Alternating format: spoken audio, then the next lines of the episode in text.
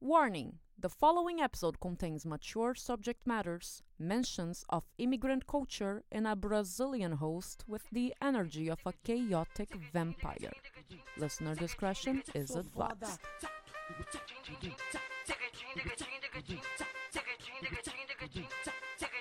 Sou foda, sou foda, na cama te esculacho, na sala ou no quarto, no beco ou no carro. Eu, eu sou sinistro, melhor que seu Today's guest is a great friend of mine. His name is Adam D'Addario. He is a filmmaker, a journalist, and pretty much the Canadian Stephen Colbert. I go to Adam when I want to know anything about Canada and what's going on in the news because I have a really hard time keeping up with Canadian news. They either talk about American news or when they do talk about Canadian news, there's usually really boring and I just can't keep up with it. so Adam breaks it down for me in a way that's understandable for an immigrant and he is a really great friend of mine. Adam, thank you so much for coming into the show. No problem. Thanks for that introduction. So, Adam, for the people who do not know you, which is pretty much everyone else but me in this podcast, what is your personal background? Where are you from? I'm from a small town outside of Toronto called Uxbridge, and I am Good old Uxbridge. yeah, good old Uxbridge. And I grew up there. We moved there when I was really young, so I grew up there. And there wasn't a whole lot going on in that town.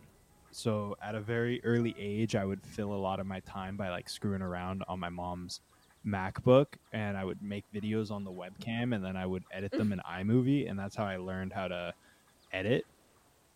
Uh and that's kind of carried me all the way till now. Like I learned how to edit all the way back then in iMovie, and then over the years, I just progressively got better at editing. And today, like I'm entirely self-taught when it comes to editing.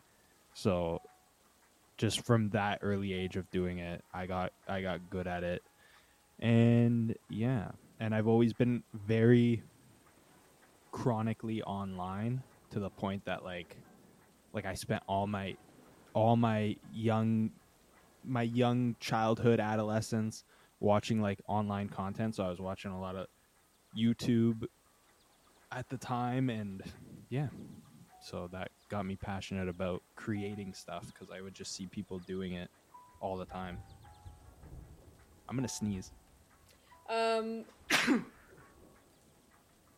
sorry bless you.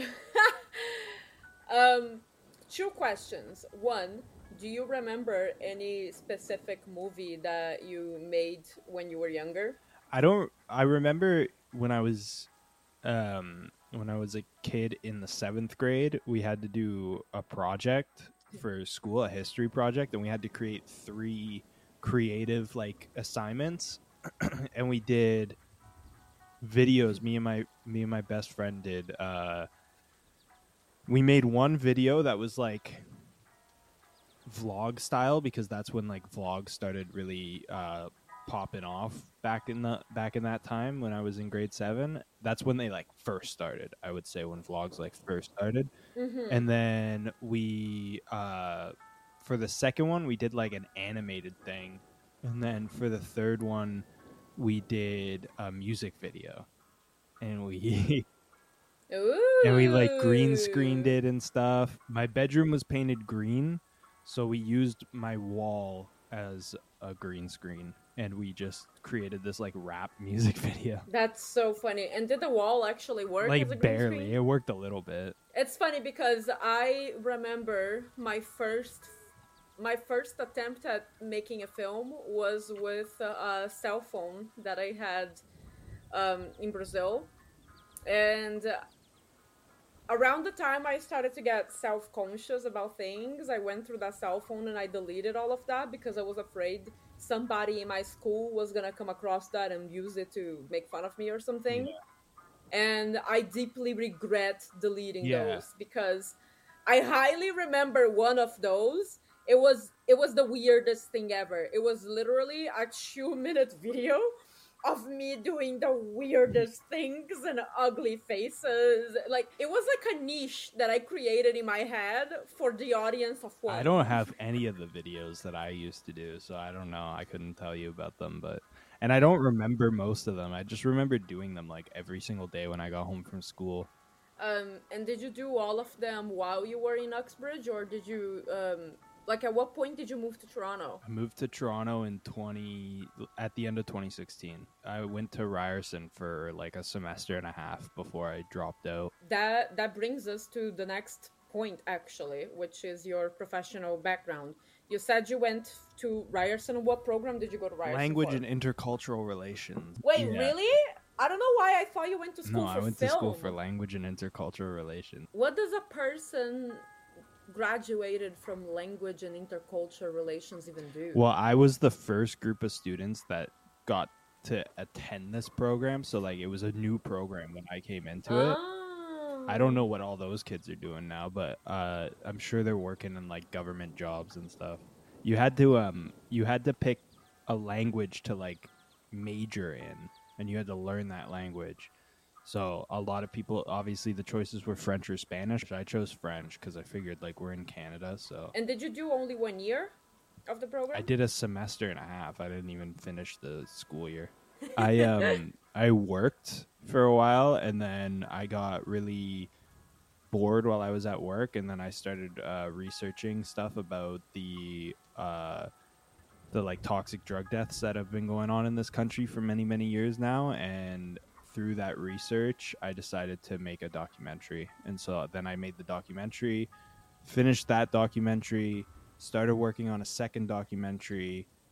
This was during the pandemic got really bored during the pandemic saw my roommate going back to school and how he was like he always had something to do and it just seemed like a good thing to do during the pandemic. So i i applied for college and then went for journalism for two years. Now that you graduated Yeah. journalism, where where do you stand when it comes to your scope of the industry? Like, are you optimistic to continue to work as a journalist, or do you think you're going to pivot towards a different um, job? i'm optimistic like i would like to work in journalism and write articles and stuff like that but at the same time like it's hard to get a journalism job in toronto because a lot of people want you to have like experience somewhere else before you work in toronto i don't really i don't really want to Mhm. leave the gta right now like at least not right now and so So you'd have to be a reporter in like no Uxbridge even or something. even worse i'd have to be a reporter in like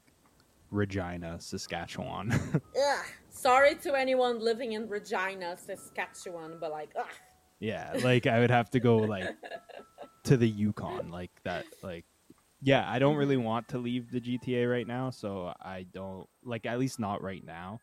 So I've just been I've just been Twitch streaming and and doing political commentary on Twitch, Mhm. like from a from Canadian focus. Like I've been covering the wildfires a lot the last couple days. but you make it fun. You make it fun. You make it interesting. Yeah, because I just yell and swear about what's going on. Let's put a pin on the Twitch stuff because we're gonna go back to Yeah. this in a few minutes. But before we get there, why don't you tell my listeners a little bit about your experience with Flood, the documentary, all the way from um, how long did it take you to shoot everything you needed? Like, did you encounter any problems with authorities or anything like that? Because you're talking about something really sensitive. What was it like? Flood was really easy in terms of like actually making it. Like it was never really that difficult from start to finish. It was about it was about nine months. That's like with research and filming. It was like nine months, the whole process. And um, yeah, I never had any experience like bad experiences while filming it. I never really had like run-ins with authority during that documentary Mm-hmm. it's a documentary I'm filming now that I've had problems with. It's not that docu that documentary was pretty easy. When it came to actually shooting it, it was pretty easy. When it came to like raising funds for it and like marketing it and like convincing people that like for years and years harm reduction workers had been kind of shown in the media in more of a like a negative light. So like trying to convince people that I was going to be fair to them Yeah. took a long time. And now that I did that once, I don't have to do that really again. Like I I I think like flood really spoke for itself. People got to really like see the way that I represented the issue and they and I, a lot of people liked how I represented the Mhm. issue and so now like in now with doing this documentary it hasn't been as hard to like convince people to come on camera because I have that previous body of work Yeah. But it's been difficult in terms of like yeah like run-ins with authority and like So what is your policy so so with flood was about the um, overdose epidemic in Canada. What is your current documentary about? the current documentary is similar it's just about the situation in alberta because when i went to alberta in 2019 it- it was just after the new government had come in and so nothing had really things were all kind of under review and on pause but nothing had really changed yet and then in 2020 like right peak pandemic a lot of stuff started changing in alberta that's why we went out there and started filming So is it flood number two, or is it an entirely different documentary specifically about Alberta? No, it's definitely separate. Like it's not flood number two because there was a different.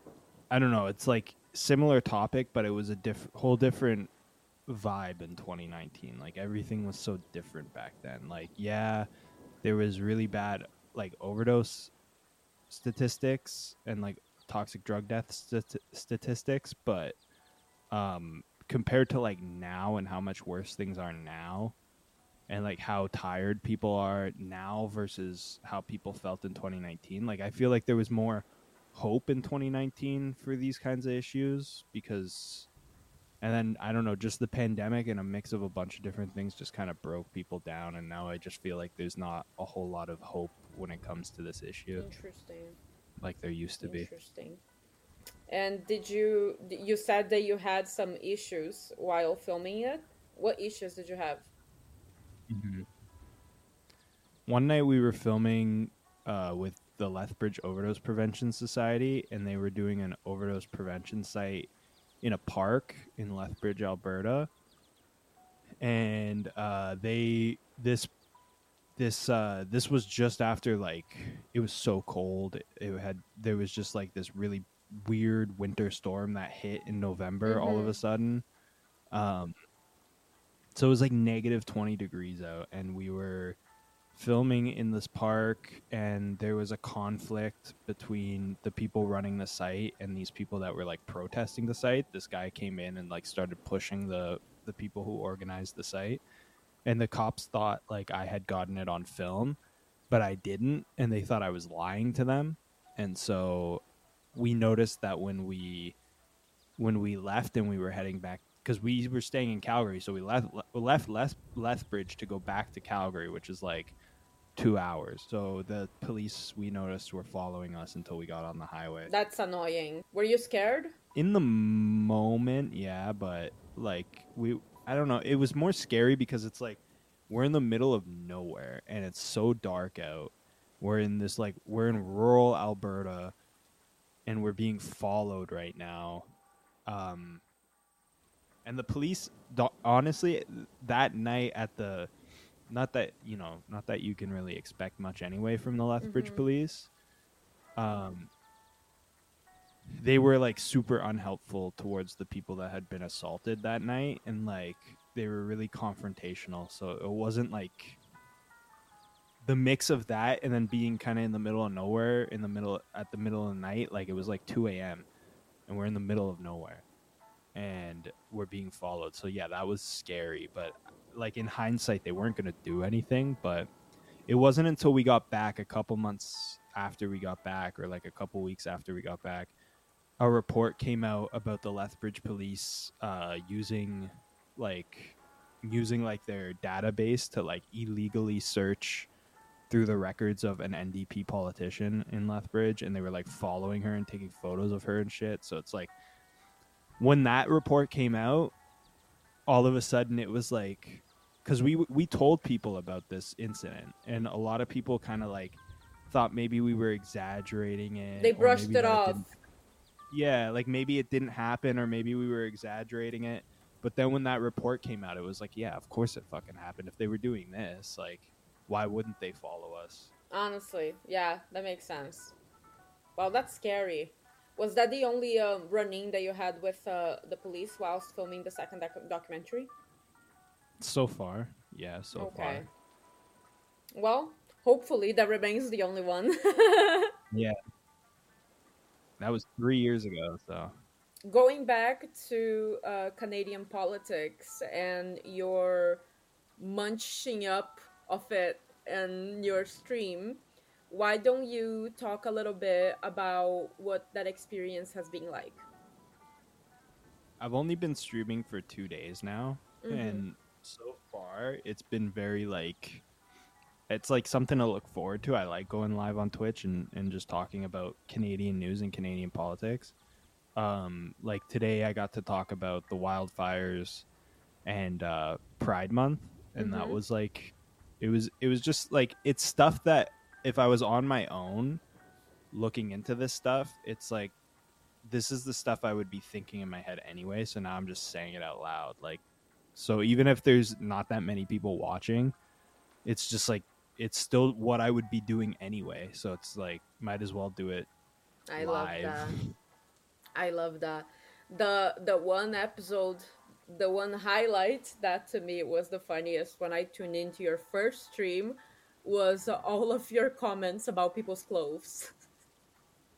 Yeah, those reporters were really well dressed. Had a lot of drip. I'm telling you, if they put those reporters where the forest fires are, they would extinguish the forest fires because they had so much drip. so much drip. it's funny because Yeah.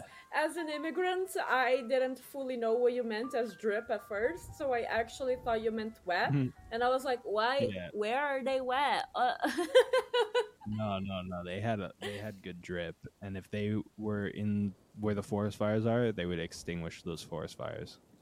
And um, for anyone interested in starting to keep up with your streams, is do you have a random schedule, or are you go- is there somewhere where you'll be announcing when you're coming up with a new stream, or If you go on my Twitter, which is just at Adam Daddario, if you go on my Twitter, um, I post like when I'm going live. It's pretty random right now because I don't know when the best time to go live is, so I'm just like trying different times. trying it out as you go? Yeah, and then eventually I'll find a schedule that that works. Okay, so to recap, for anyone interested in following you or keeping up with your streams, your username on Instagram and Twitter, I believe, is Adam underscore Daddario. And It's Adam underscore Daddario on Instagram and just Adam Daddario on on Twitter. on Twitter, okay. And how do you pronounce your username on Twitch? Adamo Scemo and what does that mean? just means stupid. Like, it, just means, like, it means like foolish. Foolish Adam. Yeah, basically. Okay. Well, thank you so much for joining me on the podcast, Adam. And I Yes, look forward to being a guest in your stream sometime. Yeah, we we should do that soon. Wick says says hi too. Well, say hi to Wick too. Do you not see him? Do you not I see him do. right? I see him and his little his little freckles. He's so cute. Aw. I feel like he thinks you have a treat. Probably. Aw. Well, um, thank you so much for joining me again, and uh, we we really need to start uploading our old episodes. Of haunted comedians. haunted comedians. We have to start uploading it because Yeah. fall is gonna be right around the corner, and it's gonna be easier to record new stuff if we already uploaded the stuff. That's true. Okay. Well, I'm going to end the recording now and we'll say bye to the audience. Thank you, everybody, for listening. Please follow Adam and don't forget to donate money for his fundraiser for the documentary. Yeah. And subscribe to me on Twitch You can give me money that way. exactly. And if you have a Prime account, you can subscribe use for your- free. Give me your Twitch Prime. Give me all your Twitch okay, we will include the link to Adam's fundraiser on the description of this episode. Thank you everybody for listening, and I'll see you in the next one. Bye. Bye. And this was the episode. You've made it. You survived my voice this entire time. Wow. Thank you so much for supporting me. If you'd like to stay up to date with my weekly episodes and occasional videos, please follow me on Instagram and subscribe to my YouTube channel at Laura Faritos. If you'd like to stay up to date with my work besides the show, please go ahead and sign up for my monthly newsletter. There, I summarize key takeaways from my episodes, I share links to any other content I produce, and I also include tickets to comedy shows, so that's always nice. Finally, if you'd like to take an extra step and support the making of the show, please consider making a one time donation, buying my merch, or signing up for my Patreon for just $2 a month. You get all my content ad free, full length, and sometimes even the behind the scenes process. I'm looking at you, media production students. You like the show? Huh? Do you? Do you? You like the show? Prove it. Give me your money. Pay me cash. Dollars. I want dollars. This has been a public service announcement. See you in the next episode. Ciao, ciao. Sou foda.